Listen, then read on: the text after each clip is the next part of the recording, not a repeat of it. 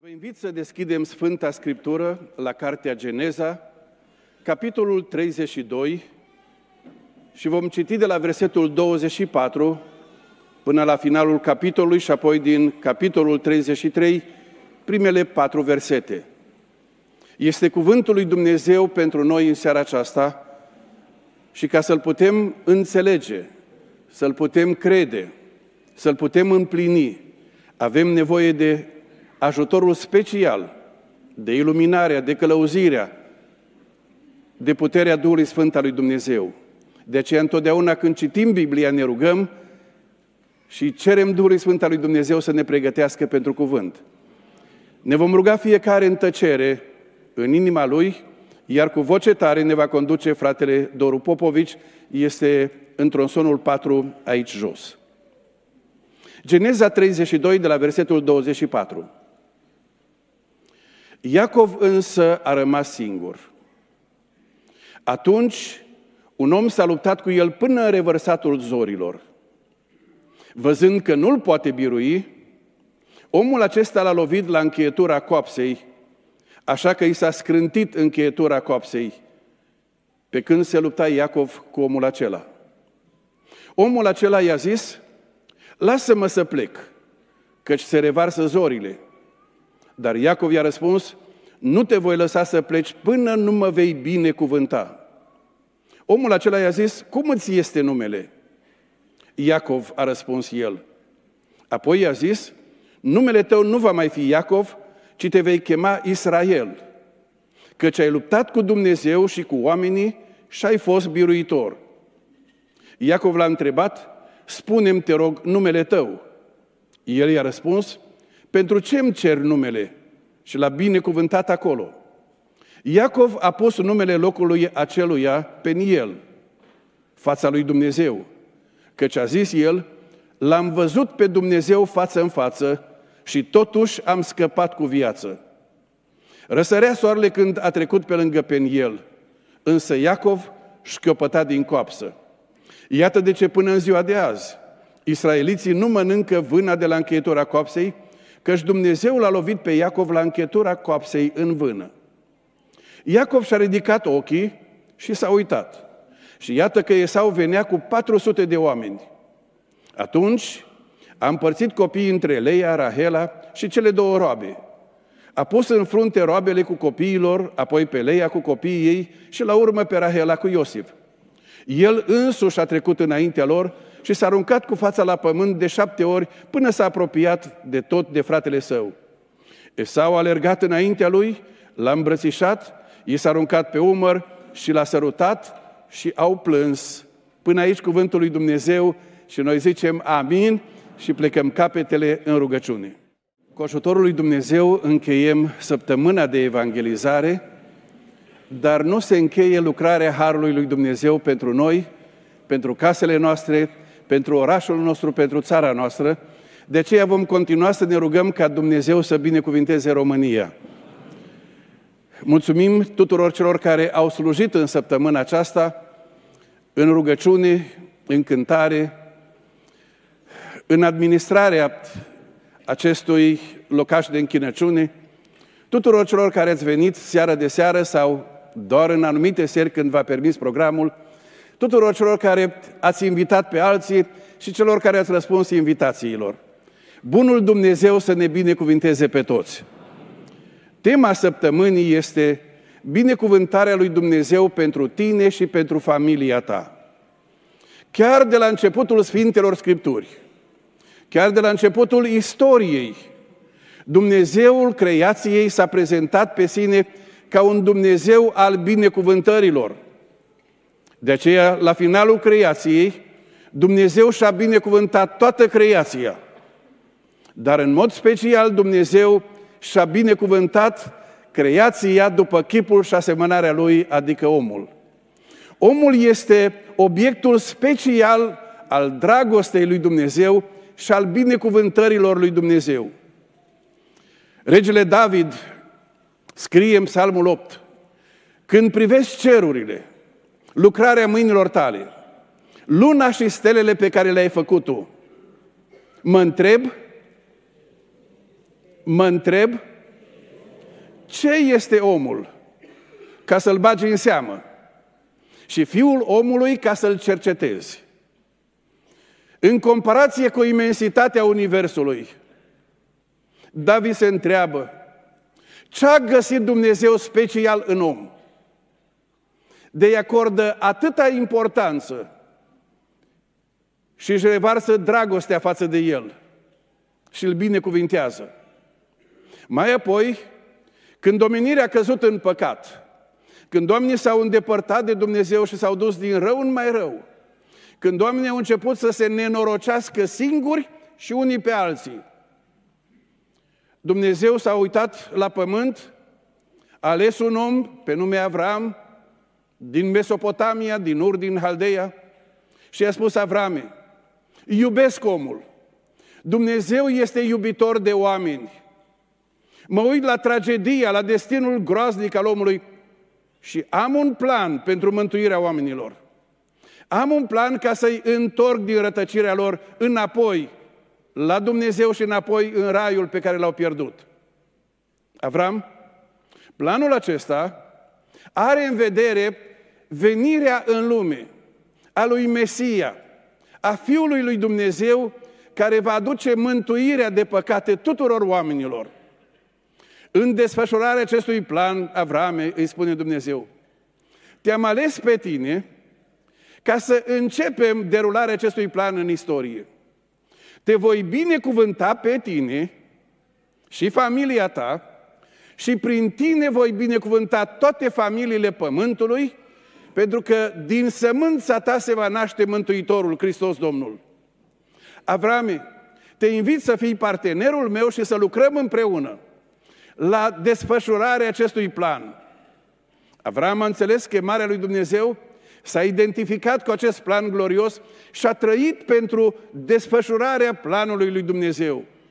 Să fie o binecuvântare în vremea lui și să transmită binecuvântarea generațiilor următoare. La fel s-a întâmplat cu fiul său Isaac.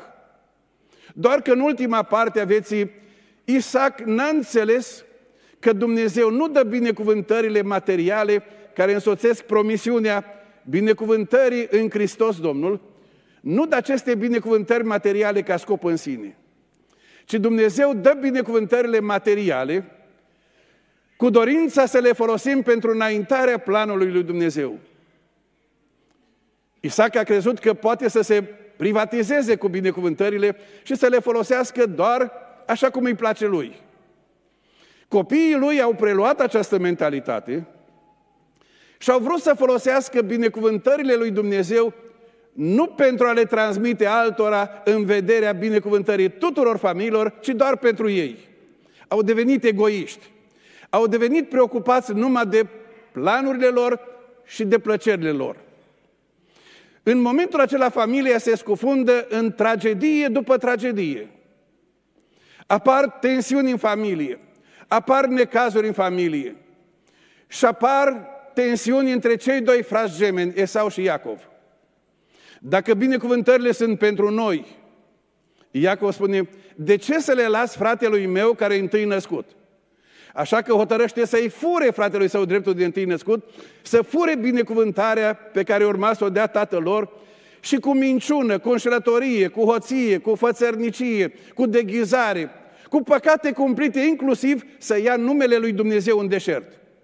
Fură binecuvântarea. Este descoperit. Fratele lui spune, pentru tot ce ai făcut, am să te omor. De îndată ce moare tata, am să te omor pentru toată ticăloșia pe care ai făcut-o. Iacov fuge de acasă să scape viața. Fuge în Mesopotamia, fuge la Haran, fuge la rudenile mamei sale. Numai că în drumul acela spre Haran, Dumnezeu iese înainte. Dumnezeu vrea să-l întoarcă. Însă Iacov este un om care se întoarce greu. În relatarea Scripturii găsim oameni care, de îndată ce au auzit planul lui Dumnezeu de a-i binecuvânta, hotărârea lui Dumnezeu de a-i mântui prin credința în jertfa lui Isus Hristos, oamenii aceia au acceptat de îndată planul lui Dumnezeu și s-au întors la Dumnezeu. Dacă ne uităm în Noul Testament la Lidia, De îndată ce a auzit Evanghelia, s-a întors la Dumnezeu. Dacă ne uităm la famenul etiopian, de îndată ce aude Evanghelia, se întoarce la Dumnezeu. Alții sunt deosebit de îndărădnici. Aud planul lui Dumnezeu și pe măsură ce Dumnezeu le vorbește, ei sunt tot mai îndărădnici și vor să meargă tot mai departe după mintea lor și după planul lor. Așa este Iacov. În novela Poveste de Crăciun, Charles Dickens are un personaj ciudat. Îl cheamă Ebenezer Scrooge. Scrooge este un om bătrân și bogat. Este zgârcit. Este rău. Este nemilos. Nu vrea să ajute pe nimeni.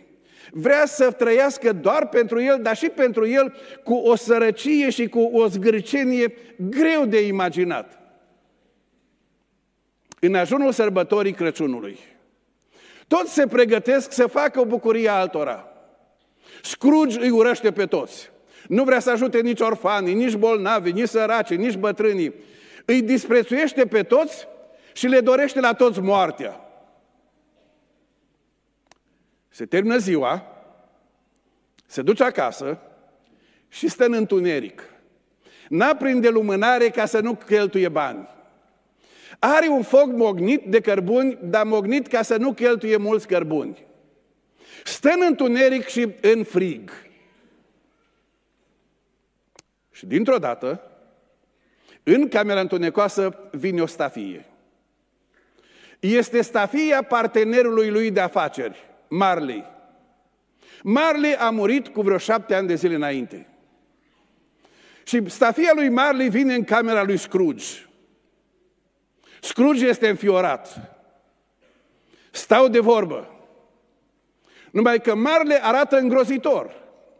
Este legat cu lanțuri și de lanțuri atârnă alte lanțuri care sunt făcute din lăzi cu bani, din lacăte și chei, din dosare și registre și Scrooge trage lanțurile acestea și poverile după el. E, Marley. Și Scrooge îl întreabă ce cu asta. Și spune, asta e pedeapsa mea. Va trebui să înconjor mereu și mereu pământul, trăgând toate aceste poveri după mine. Asta e pedeapsa mea, dar îi spune Scrooge. Pe tine te așteaptă o pedeapsă mai grea. Pedeapsa ta va fi mai grea ca a mea. Scrooge, pentru tot ceea ce am făcut eu, asta e pedeapsa. Data e mai grea. Și Marley spune Scrooge, ai însă o ocazie pe care eu n-am avut-o. În următoarele trei zile vor veni la tine trei spiriduși. Fiecare îți va spune ceva. Ascultă ce spun și ia decizii. Vine prim, primul spiriduș și arată lui Scrooge copilăria lui. Îi arată modul în care din copilărie a ales să fie rău și zgârcit. Și cu fiecare decizie, inima lui se, se împietrește tot mai mult, e tot mai rea, e tot mai nemilos. Și își vede toată copilăria și tinerețea cum se tot împietrește și se face mai hidos și mai urât. Și spiritușul pleacă. Vine al doilea. Și arată lui Scrooge prezentul. Și prezentul este un bătrân hidos, un bătrân urât de toată lumea și disprețuit de toată lumea, un bătrân care pur și simplu nu îi acceptat de nimeni, ci bat jocura tuturor. Și vine al treilea. Și arată lui Scrooge ce se va întâmpla cu el. Și punctul de suspans al novelei lui Dickens este următorul. Oare se va schimba Scrooge sau nu se va schimba? Oare după toate acestea se va transforma sau nu? Ei, în seara aceasta nu Scrooge este subiectul mesajului meu, ci este Iacov, nepotul lui Avram. Iacov este nepotul lui Avram, care din copilărie a fost zgârcit, a fost egoist, din copilărie a vrut să fure și să fie el în controlul tuturor lucrurilor, nu Dumnezeu. Și când ne uităm la el, ne uităm la modul în care datorită păcatelor lui de hoție, de minciună, de șerătorie, trebuie să fugă de acasă. Fuge de acasă Și Dumnezeu iese înainte. Îi iese înainte într-un loc în care stă peste noapte. Deschide cerul să vadă slava cerului. De la cer coboară o scară. Pe scara aceea vin îngerii lui Dumnezeu. Și Dumnezeu îi vorbește lui Iacov și spune, eu sunt Dumnezeul binecuvântărilor. Binecuvântările nu se fură, binecuvântările nu se vând, nu se cumpără, ele sunt darul lui Dumnezeu și îi spun, Iacov, m-am uitat la viața ta, vreau să te binecuvintez și să fii o binecuvântare. Iacov, acesta e planul meu. Iacov este impresionat. Este impresionat așa cum sunt impresionați oamenii când merg pentru prima dată într-o biserică. Văd tot ce se întâmplă și sunt înfiorați, impresionați, le place. Și Iacov este impresionat și îi răspunde lui Dumnezeu într-un fel de rugăciune de târguială. Și spune, Doamne, dacă Tu ești Dumnezeul lui Avram, Dumnezeul lui Isaac, Doamne, atunci îți fac următoarea propunere. Dacă mă vei binecuvânta, dacă îmi vei da pâine să mănânc, dacă îmi vei da haine să mă îmbrac, dacă vei fi cu mine în călătorie și mă voi întoarce înapoi în pace, atunci o să te recunosc ca Dumnezeu al meu. Până acum ești Dumnezeul lui Avram, al lui bunicul și al lui tata. Dacă îmi dai toate acestea, te voi recunoaște ca Dumnezeu al meu și îți mai promit ceva. Din tot ce vei da tu mie, eu am să-ți dau înapoi a zecea parte. Deci tu îmi dai toate și eu îți dau înapoi a zecea parte. Adică, Doamne, dă-mi un milion de euro și eu îți dau înapoi a zecea parte din ei. Restul sunt ai mei. Cam așa ceva este propunerea lui Iacov. Este nepotul lui Avram, dar Dumnezeu nu are nepoți. Vă rog să rețineți. Faptul că te-ai născut în familia patriarhului Avram nu înseamnă că ești nepotul lui Dumnezeu. Dumnezeu nu are nepoți. Dumnezeu are numai fii. Și Dumnezeu vrea să-l facă și pe Iacov fiul lui. Numai Iacov nu vrea să fie fiul lui Dumnezeu, ci vrea să îi spună lui Dumnezeu, tu îmi dai ce-mi doresc eu și eu îți dau înapoi ce vreau eu. Și își continuă drumul. N-acceptă planul lui Dumnezeu, ci se duce după planul lui și ajunge la Haran. Și merge din rău în mai rău. Ajunge să-și întemeieze o familie care e dezbinată, este luptă, este rivalitate, este ceartă. Și este atâta tragedie încât și copiii lui se dușmănesc între ei. Dar Iacov este interesat numai să obțină binecuvântările lui Dumnezeu, nu de ascultare de Dumnezeu. Dumnezeu este un Dumnezeu care și așa răzvrătit și rău, încă îl iubește și îl binecuvintează. Și Iacov recunoaște că Dumnezeu i-a dat resurse materiale chiar acolo în țara pribegiei lui, chiar în necazurile lui, că Dumnezeu l-a binecuvântat. Numai că, după 20 de ani, din care 14 este rob pentru cele două soții, după aceea șase ani de zile rob în altă parte pentru altceva, este rob tot mai, tot mai apăsat, după 20 de ani apare tensiune între el și stăpân. Stăpânul lui Laban este rău și zgârcit. Iacov este egoist, Laban este egoist. Amândoi vor să ia binecuvântările lui Dumnezeu, dar fiecare pentru el. Și Iacov înțelege că s-a terminat vremea bună în Haran. Că de acum este în primejdie. Că nu mai poate sta aici. Dar unde să se ducă? Păi, n-am unde merge decât să mă întorc înapoi acasă. Și comentatorii spun că în momentul acesta Iacov este între Ciocan și Nicovală. Cei care ați bătut vreodată vreo bucat de fier cu ciocanul pe Nicovală știți ce este asta. Iacov nu mai poate sta aici, dar n-are unde să meargă. Dar trebuie să meargă. Trebuie să meargă acasă, că n-are unde merge. Hotărăște să se întoarcă acasă și pe drumul spre casă se întâlnește iar cu Îngerul lui Dumnezeu. Ne spune în capitolul 32, Iacov și-a văzut de drum și s-a întâlnit cu Îngerul lui Dumnezeu. Când i-a văzut, Iacov a zis, aceasta este tabăra lui Dumnezeu și i-a pus numele Mahanaim. Prima dată când a văzut îngerii, pe scara celui s-a înfiorat. Acum nu se mai înfioară. Acum tratează lucrurile ca și când ar fi de obișnuință. Este ca și tine, care după ce ai venit de mai multe ori la biserică, nu te mai înfiori. La prima predică ai simțit că te atinge cuvântul lui Dumnezeu, dar acum ești obișnuit cu ele și trec pe lângă urechile tale ca nu ca pe lângă perete. Așa este Iacov. Vede tabăra lui Dumnezeu, este în mare primejdie, dar nu se oprește să se închine, nu se oprește ca să spună, Doamne, n-am unde să mă duc, sunt în necaz. Își vede de drum. Trimite mesageri fratelui său, pentru că va trebui să dea față cu el. Va trebui să dea față cu Esau, care i-a spus, când ne întâlnim data viitoare, te omor. Și Iacov trimite mesageri fratelui său să-i spună, mă întorc acasă, dar fără pretenții. Nu mă întorc să mai cer nimic din ce a fost în tinerețe, n-am nicio pretenție, vin acasă smerit. Numai că fratele lui vine să-l întâmpine cu 400 de oameni, 400 de oameni înarmați. Când Iacov a auzit, s-a înspăimântat foarte tare și l-a apucat groaza. A intrat groaza în el. Am fugit de la Laban, dar aici mă întâlnesc cu fratele meu cu 400 de oameni. Asta înseamnă că măcelărie totală, nu mai rămâne nimic. Omul care a crezut că se descurcă singur, se vede față în față cu amenințarea de a pierde totul, inclusiv viața lui, de mâna fratelui său. Intră groaza în el. Cum o să scape?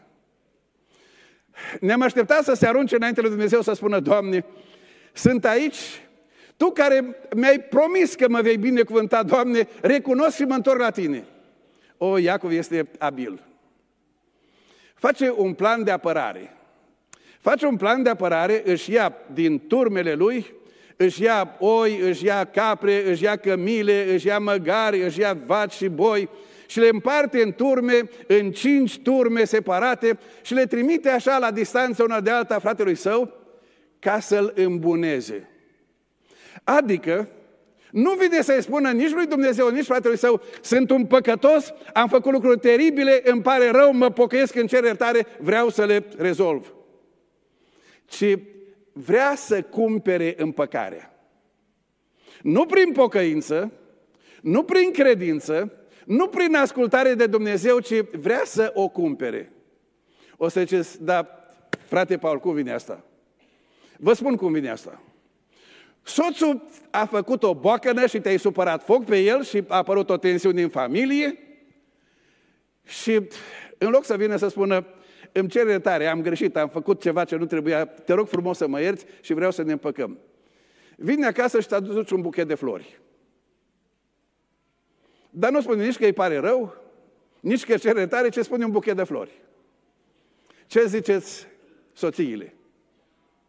Te impresionează buchetul ăla de flori? Sau aștepta altceva de la soțul tău? Ce soție vlavioasă în Biserica Emanuel. Atunci schimbăm puțin perspectiva. A făcut soția ceva și s-a supărat soțul. Și s-a supărat rău de tot. Și rog să spună, dragul meu, îmi pare rău, am greșit, am făcut ceva ce nu trebuia, te rog să mă ierți, vreau să mă, ne împăcăm pe când vine soțul acasă, îi pune mâncare caldă pe masă. Știți ce înseamnă asta? Vreau să cumpăr împăcarea. Vreau să cumpăr împăcarea, nu vreau să-mi recunosc păcatul, sper că n-am stricat împăcări din astea false. Sper că nu vă duceți acasă și o să spui, a, acum înțeleg eu ce ai făcut. Pentru că scopul este să ne îndreptăm, nu să mergem mai departe ca Iacov în șmecherie. Iacov spune, decât să îmi recunosc păcatul, decât să mă duc să mă smeresc, decât să mă pocăiesc înaintea lui Dumnezeu și a fratelui meu, mai bine fac un plan să îi cumpăr iertarea și lucrez eu unde știu că este punctul sensibil la fratele meu. După care se duce să se roage. Și se roagă cam așa. Doamne, Tu știi că mi-am supărat soția, dar nu vreau să-mi cer iertare la ea. Doamne, te rog să o faci să, să mă ierte, să ne împăcăm. I-am cumpărat și un buchet de flori. Sau spui, Doamne, mi-am supărat soțul, l-am jignit, am făcut ceva, Doamne, fă să mă ierte, dar nu vreau să-mi cer iertare, nu vreau să recunosc că am păcătuit, dar îi fac de mâncare, Doamne, fă să mă ierte pentru mâncarea aia. Cam așa ceva face Iacov.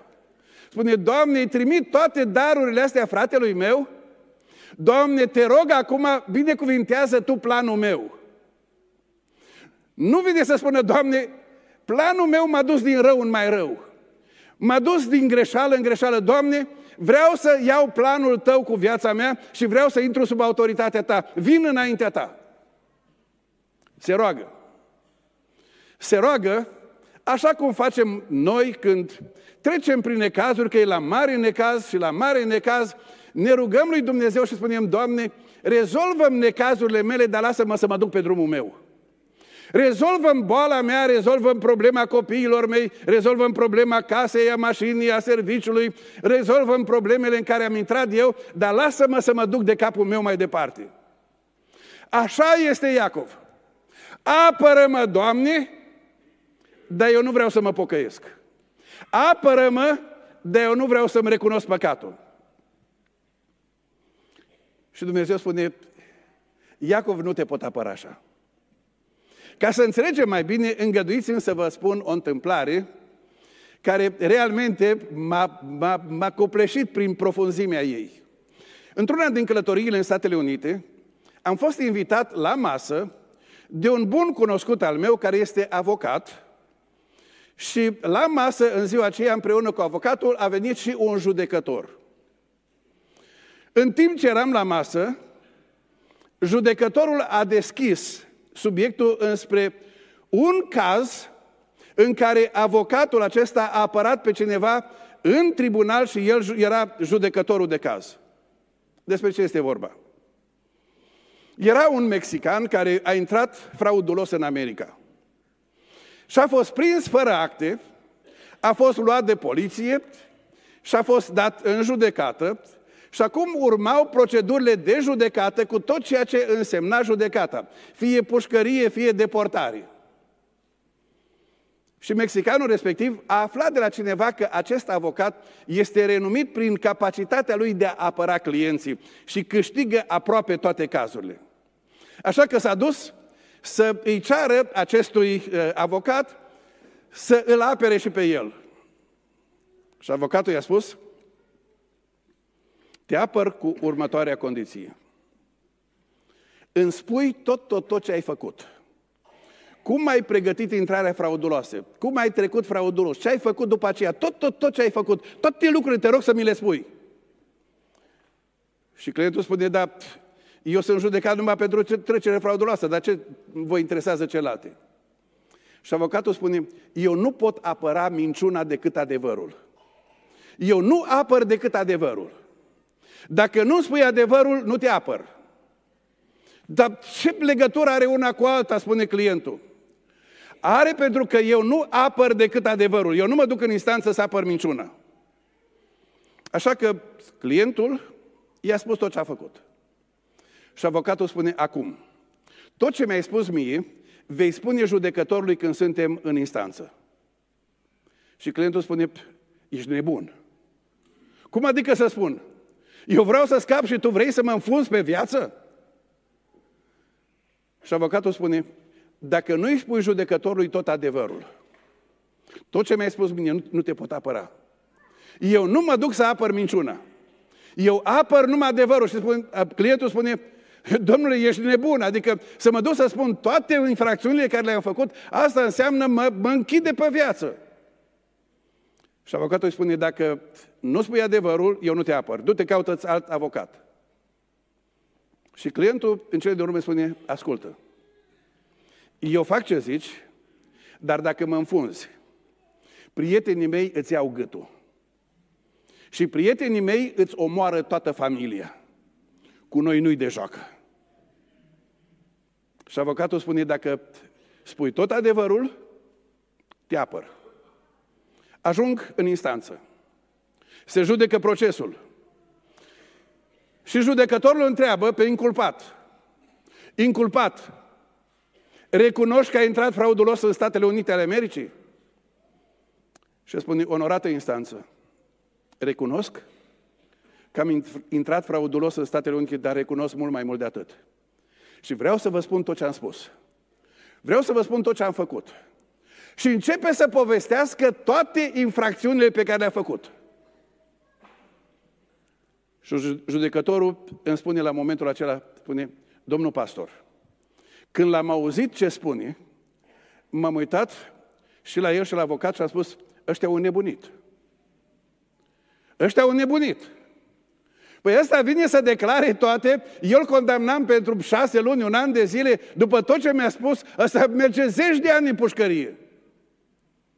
Și pe măsură ce inculpatul își povestea, era tot mai mișcat, tot mai emoționat și a terminat în lacrimi.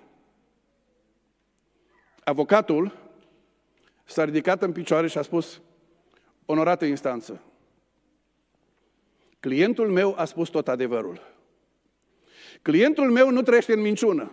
S-a săturat de o viață în minciună, s-a săturat de o viață de infracțiune. Clientul meu a recunoscut tot adevărul. Onorată instanță, cer să fie achitat clientul meu în baza adevărului. Nu pot să-mi imaginez că în Statele Unite un judecător va condamna adevărul. De ce, onorată instanță, cer achitarea clientului meu. Judecătorul mi-a spus, domnul pastor, am simțit în clipa aceea că îmi fuge pământul de sub picioare. Mi s-au învălmășit gândurile. Mi s-a, mi s-a frânt inima. Că pentru prima dată am fost pus față în față, condamn adevărul? Sau răsplătesc adevărul? Dar acum nu suntem într-un tribunal din America, suntem la tribunalul cerului. Iacov îi spune, Doamne, apără-mă! Și Dumnezeu spune, Iacov, nu te pot apăra. Iacov, nu te pot apăra. Eu nu pot apăra păcatul. Iacov, ai mințit, ai furat, ai înșelat. Ai luat numele lui Dumnezeu în deșert. Iacov, eu nu pot apăra nelegiuirea. Iacov, trebuie să vii la adevăr. Și acolo suntem în noaptea aceea, în care Iacov este singur la, râ, la părâul Iaboc. Este singur și cineva s-a luptat cu el și este o luptă misterioasă acolo. Înțelegem după aceea că lupta este cu însuși Fiul lui Dumnezeu în manifestarea lui pentru pare. Și dacă vreți să înțelegeți mai bine cum a venit Fiul lui Dumnezeu pe pământ în mai multe manifestări înainte de întruparea lui prin nașterea din Fecioara Maria, întoarceți-vă la predica fratelui Alex Clapa din ziua nașterii Domnului Isus Hristos. Când ne-a explicat modul în care, înainte de întrupare, Hristos a venit pe pământ și a avut lucrări pe pământ. În noaptea aceea, Fiul lui Dumnezeu se luptă o noapte întreagă cu Iacov. Se luptă o noapte întreagă și spune, nu l-a putut birui. Acum, nu este vorba că nu l-ar fi putut birui dacă era vorba să-l nimicească. Nu este vorba că nu l-ar fi putut birui dacă era vorba să-l strivească cu puterea lui Dumnezeu. Pentru că Dumnezeu are toată puterea în cer și pe pământ. Lupta nu este să-l strivească, lupta este să-l schimbe. Lupta este să-l schimbe. Să recunoască Iacov că este un om păcătos. Să recunoască tot ce a făcut. Să vină înaintea lui Dumnezeu și să recunoască toate lucrurile. Ca să obțină iertarea lui Dumnezeu și să poată primi apărarea lui Dumnezeu. Iacov nu vrea. O noapte întreagă s-a luptat Fiul lui Dumnezeu cu el. De când se luptă cu tine? Când a fost vorba de Lot ca să-l scoată din Sodoma, doi îngeri s-au luptat cu el o noapte întreagă. De câtă vreme se luptă Dumnezeu cu mine și cu tine ca să ne scoată din modul nostru păcătos de a trăi? De când se luptă Dumnezeu cu tine? Iacov nu vrea să se întoarcă la planul lui Dumnezeu, vrea să meargă mai departe în planul lui. Și să-l apere Dumnezeu în minciună. Și Dumnezeu spune, Iacov, nu te pot apăra așa. Trece noaptea. Se apropie ziua. Esau este doar la câțiva kilometri. Îngerul lui Dumnezeu care îl reprezintă aici pe Iisus Hristos Domnul, cel prin care Dumnezeu a binecuvântat toate familiile pământului, îi spune, Iacov, nu vrei? Atunci va trebui să te aduc în faza în care vei constata că toate puterile tale sunt egal cu zero. Că nu te poți duce mai departe așa, că ai ajuns la punctul la care ori, ori. Și a dat o lovitură la încheietura copsei. Și a dezlocat șoldul. Are luxație de șold. E cumplit de dureroasă. V-ați luxat careva piciorul, glezna.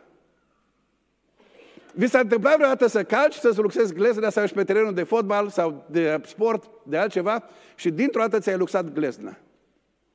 Mi s-a întâmplat odată. În clipa următoare, te trec niște dureri care te paralizează. Transpiri din creștet până în tălpi. Nu mai poți să pui piciorul în pământ, e durere cumplită. Dar când este dizlocat șoldul, durerea este cumplită și dintr-o dată Iacov este la pământ și tot ce mai poate este să se apuce cu ambele mâini de cel care este Hristos, Domnul prezent acolo. Și Domnul spune, Iacov, lasă-mă. Se face ziua și trebuie să plec, dar de ce trebuie să pleci? Pentru că nu poate vedea cineva fața lui Dumnezeu și să trăiască. Și îngerul spune, eu n-am venit să te nimicesc, eu am venit să te scap de robia păcatului.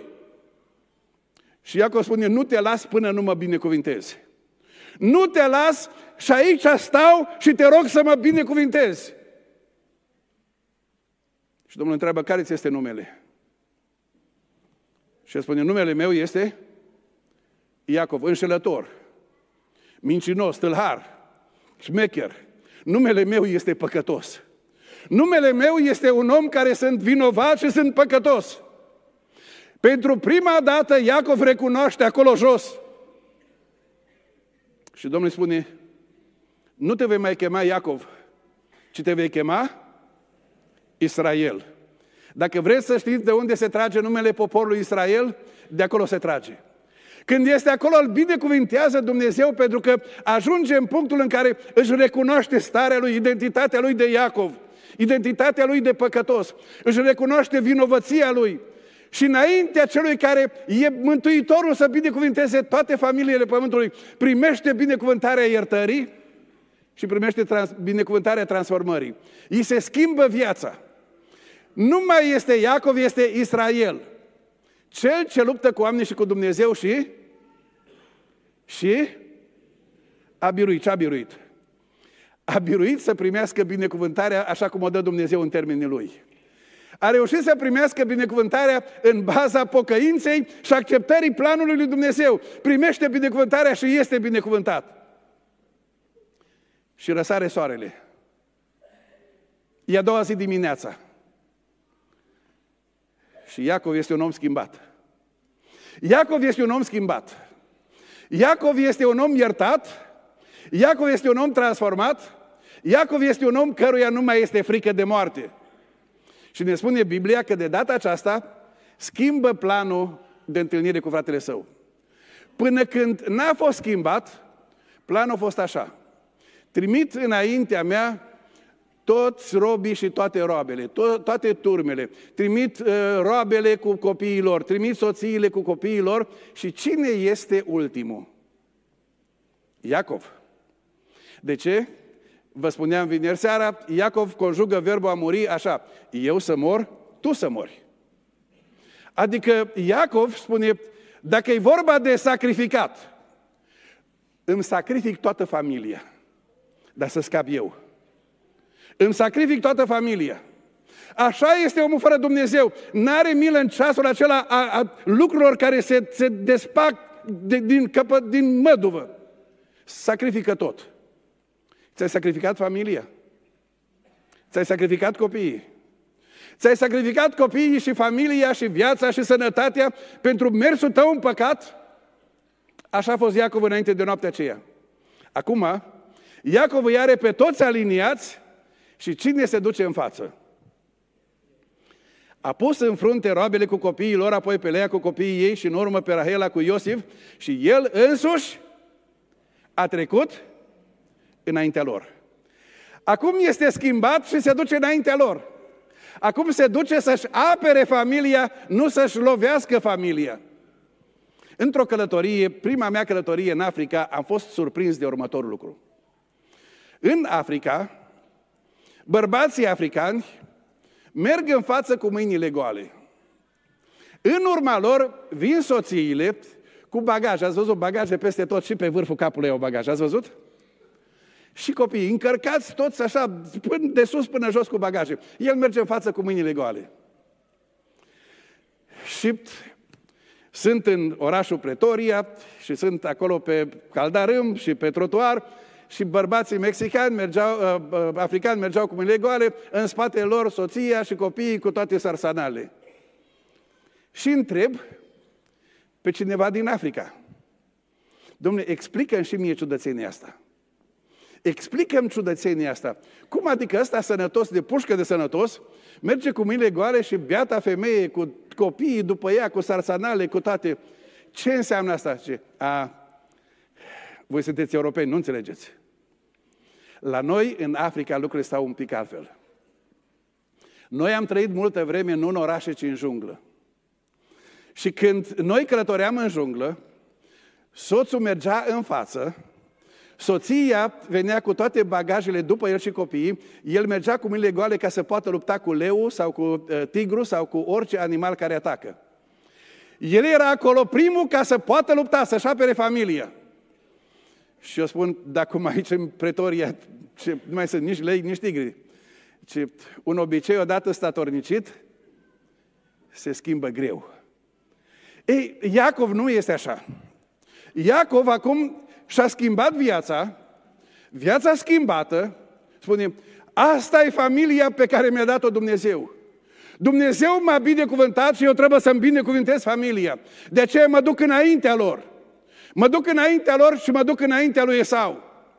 Și se duce înaintea lui Esau și descoperă ceva extraordinar. Că în timp ce Dumnezeu a schimbat inima lui, Dumnezeu a schimbat și inima lui Esau. Că zice Biblia, dacă îi plac lui Dumnezeu căile cuiva, îi face prieteni și pe vrăjmașii lui. Când Dumnezeu le-a schimbat inima, Dumnezeu a schimbat și inima lui Esau. Când Dumnezeu i-a schimbat inima, a schimbat și împrejurările. Când Dumnezeu i-a schimbat inima, Dumnezeu dă o binecuvântare care îl duce de biruință în biruință, a lui să fie slava. Și acum are loc întâlnirea dintre Iacov și Esau. Și este acea iertare pe care o primește. Este împăcarea între cei doi frați. Se îmbrățișează și plâng. Numai că doar câteva minute mai târziu, Iacov face următoarea afirmație. M-am uitat la fața ta cum se uită cineva la fața lui Dumnezeu. Îi spune lui Esau, capitolul 33, versetul 10. M-am uitat la fața ta cum se uită cineva la fața lui Dumnezeu. Dar ce înseamnă asta? Ce a vrut să spună? Arăta Esau ca Dumnezeu? Oare ce vrea să spună Iacov? În dimineața în care s-a încheiat lupta cu Îngerul lui Dumnezeu, Iacov spune, l-am văzut pe Dumnezeu față în față și totuși am scăpat cu viață. Am fost la judecata lui Dumnezeu. M-am întâlnit cu Dumnezeu față în față. Și Dumnezeu putea să mă omoare. Și dacă Dumnezeu lua în, în, în calcul păcatele mele și după dreptatea Lui, avea dreptul să mă omoare. Și totuși Dumnezeu m-a lăsat cu viață. Pentru că e Dumnezeu care vrea să mă binecuvânteze cu viață. Fața lui Dumnezeu este fața care dă viață. Și Iacov spune, l-am văzut pe Dumnezeu față în față. Mi-am recunoscut starea mea, mi-am recunoscut păcătoșenia mea. Avea Dumnezeu posibilitatea să mă omoare și dreptul să mă omoare. Dar Dumnezeu e bun și m-a lăsat cu viață. Și acum se uită la Esau și spune, Esau, am venit înaintea ta. Am venit cu toate păcatele trecutului, cu tot ce am greșit. Esau, aveai posibilitatea să mă nimicești. Ești cu 400 de oameni, aveai posibilitatea să mă anihilezi total. Esau, după legea vremii de atunci, aveai dreptul să mă omori. Esau, m-ai lăsat cu viață. Esau, Așa a făcut Dumnezeu cu mine, așa faci tu cu mine. De aceea spune, m-am uitat la fața ta ca la fața lui Dumnezeu. De ce? Pentru că l-a apărat Dumnezeu. L-a apărat Dumnezeu. Dar acum schimbăm din nou planul, imaginea. Asta s-a întâmplat atunci. Dar ce se întâmplă astăzi? Astăzi tu și eu suntem aici pe pământ și trăim viața noastră după planurile noastre și vrem să luăm tot ce ne-a dat Dumnezeu să le folosim cum ne place nouă. Vrem să trăim așa cum ne place nouă pe calea noastră greșită, păcătoasă, încăpățânați, îndărădnici și îi cerem lui Dumnezeu sănătate. Îi cerem lui Dumnezeu bani. Îi cerem Dumnezeu casă, îi cerem mașină, îi cerem pentru prunci sănătate, școală bună, îi cerem pentru prunci serviciu bun, îi cerem lui Dumnezeu de toate ca să le folosim cum ne place nouă. Și îi cerem lui Dumnezeu să ne apere. Și Dumnezeu spune, nu vă pot apăra așa. Nu vă pot apăra așa pentru că toți trebuie să ne înfățișăm înaintea scaunului de judecata lui Dumnezeu. Toți trebuie să ne înfățișăm înaintea scaunului de judecata lui Dumnezeu. Și fiecare să dea socoteală de faptele lui. Fiecare să dea socoteală de viața lui. Și când ajung în fața scaunului de judecată lui Dumnezeu, dreptatea lui Dumnezeu este absolută și legea lui Dumnezeu spune plata păcatului este moartea.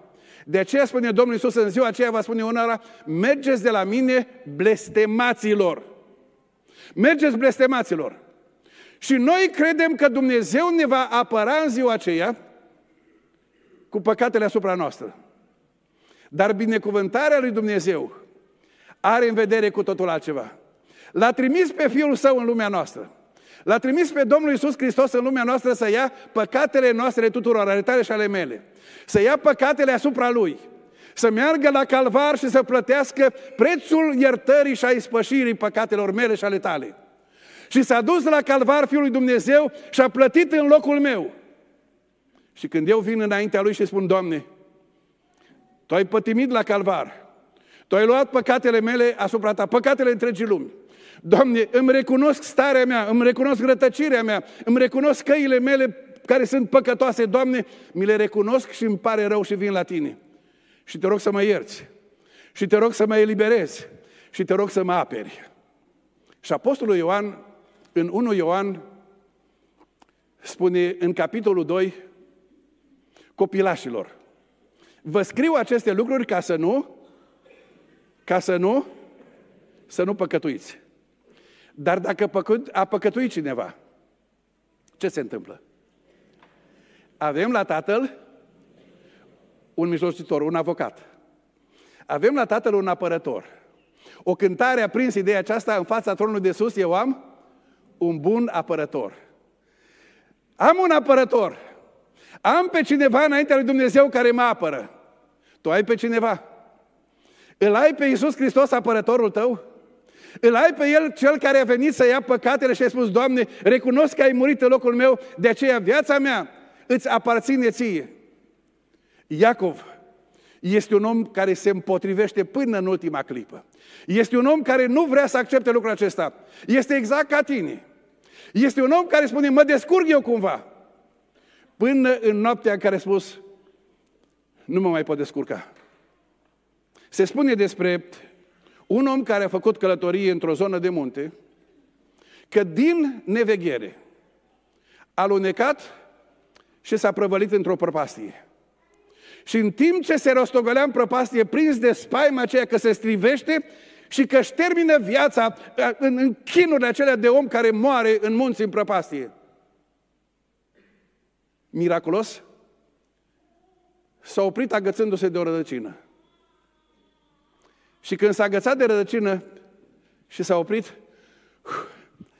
a răsurat ușurat.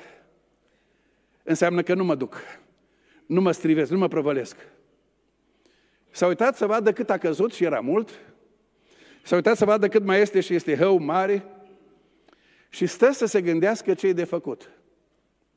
Și în timp ce se gândește ce e de făcut, se uită la rădăcină și rădăcina e pudredă. Rădăcina e slabă și începe încet, încet să se rupă.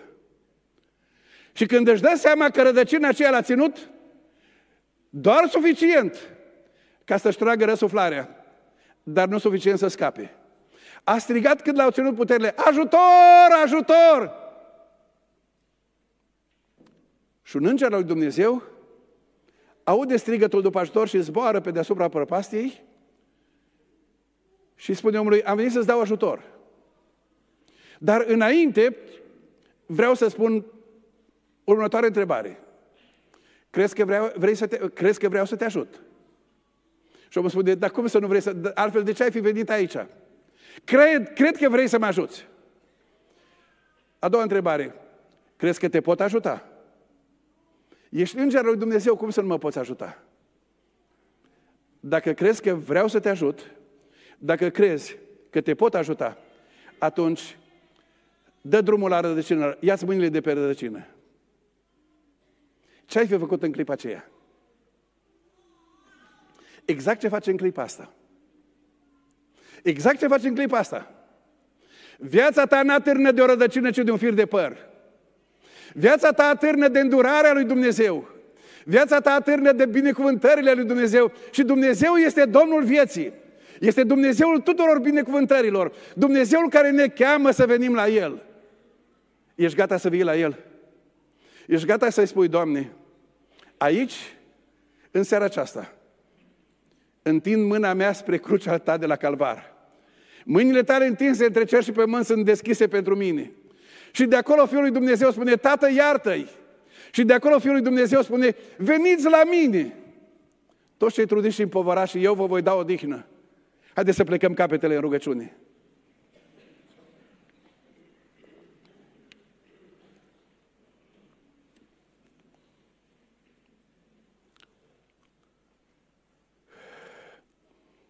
Fiul lui Dumnezeu nu ne poate apăra pe niciunul înaintea scaunului de judecată al lui Dumnezeu câtă vreme avem păcatele asupra noastră.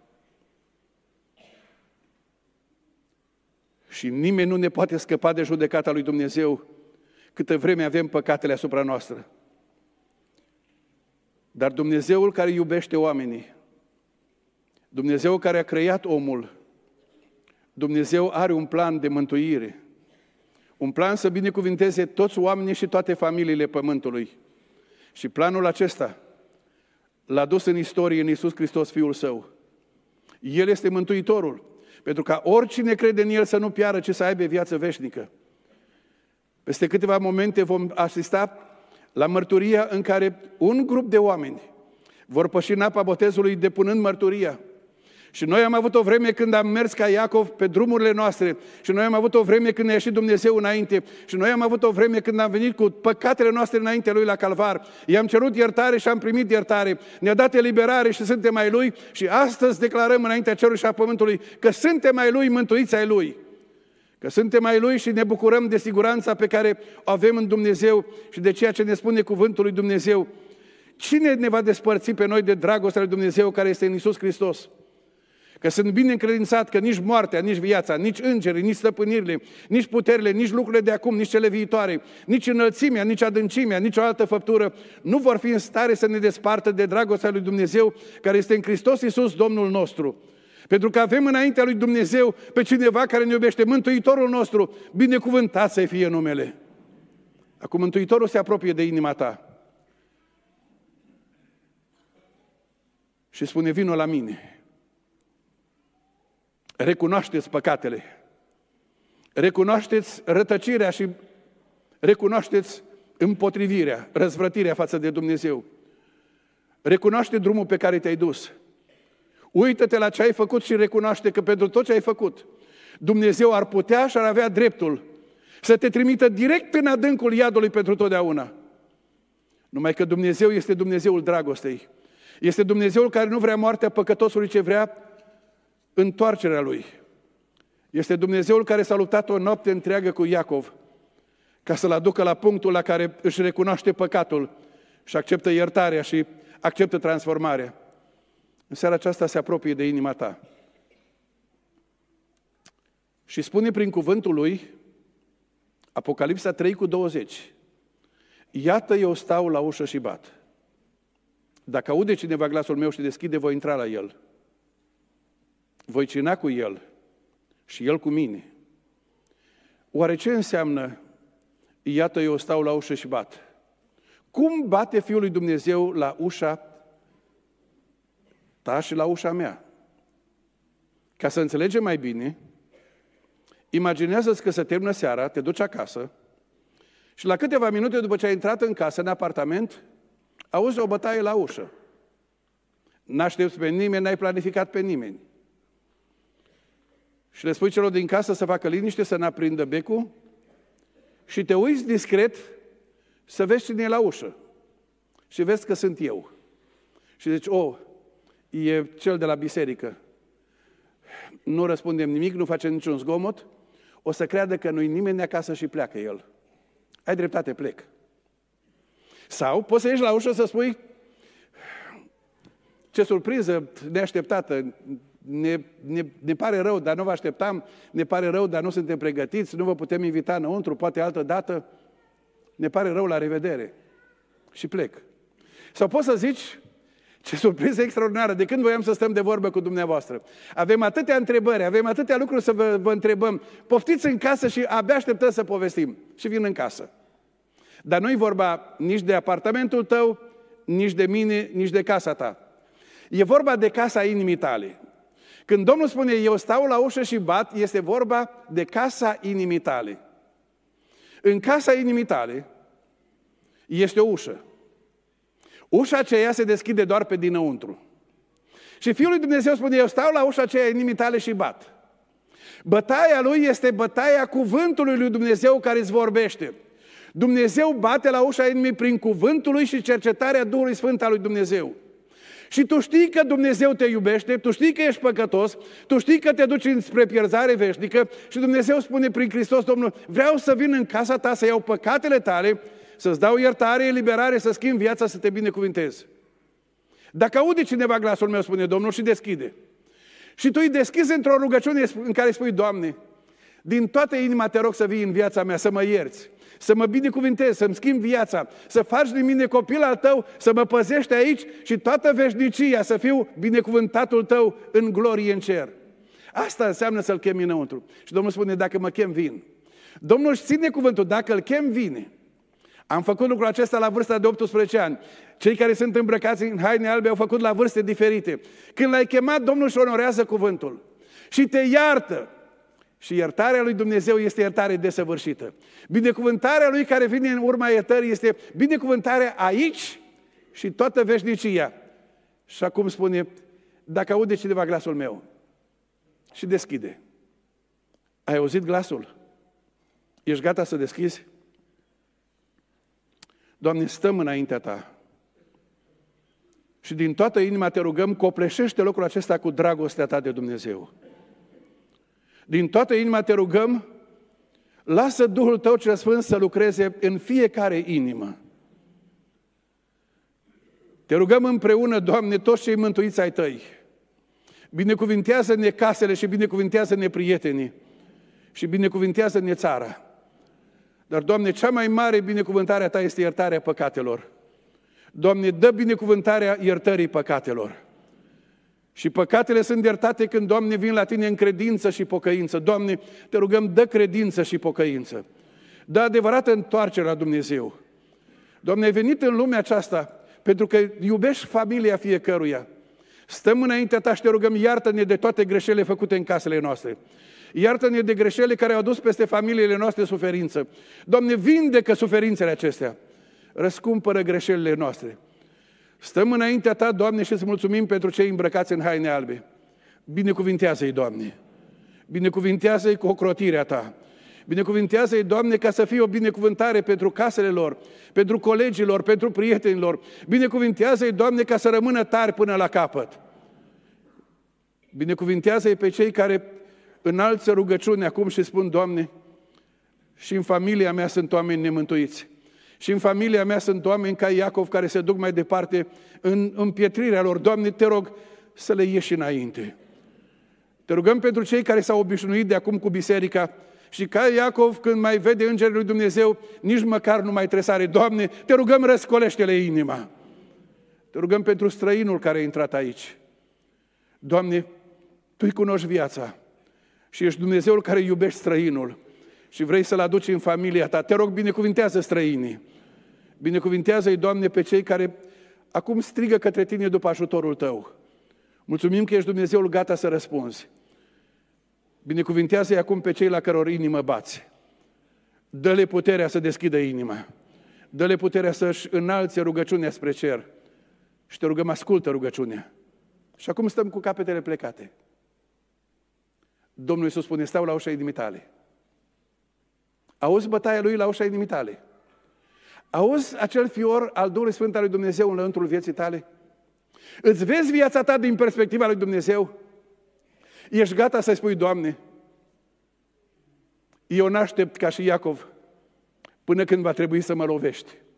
Eu vreau să vin la tine în seara aceasta de dragul iertării tale și a mântuirii tale, de dragul jertfei fiului tău. Primește-mă, Doamne, și iartă-mi păcatele și mântuiește-mă și fă de mine copil al tău. Dacă din toată inima îți înalți rugăciunea aceasta spre Dumnezeu, atunci te mai rog ceva. Să-mi arăți printr-o mână ridicată și începem cu cei de la balcon. Oriunde la balcon este cineva care e gata să spună, Doamne, aici sunt.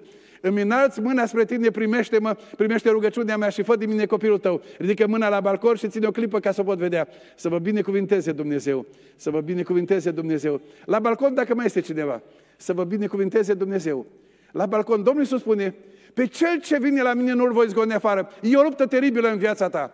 Spune-i, Doamne, aici sunt. Ascultă și rugăciunea mea și mântuiește-mă, binecuvintează-mă. La balcon, dacă mai este cineva, ține mâna sus o clipă ca să o pot vedea. Sunt mii de oameni acolo să vă binecuvinteze Dumnezeu. Dumnezeu să vă binecuvinteze. V-am văzut și acolo. Jos aici în sală, sub balcon. Ești aici, Dumnezeu știe scaunul pe care stai. Știe viața și inima. Dacă ești gata să spui, Doamne, în timp ce oamenii se roagă pentru binecuvântarea mea și eu te rog, Doamne, primește-mă și fă din mine copilul al tău.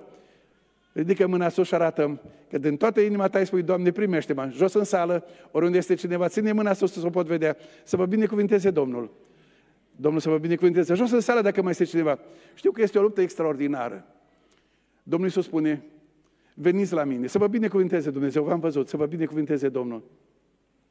Domnul Iisus spune, pe cel ce vine la mine nu-l voi zgone afară.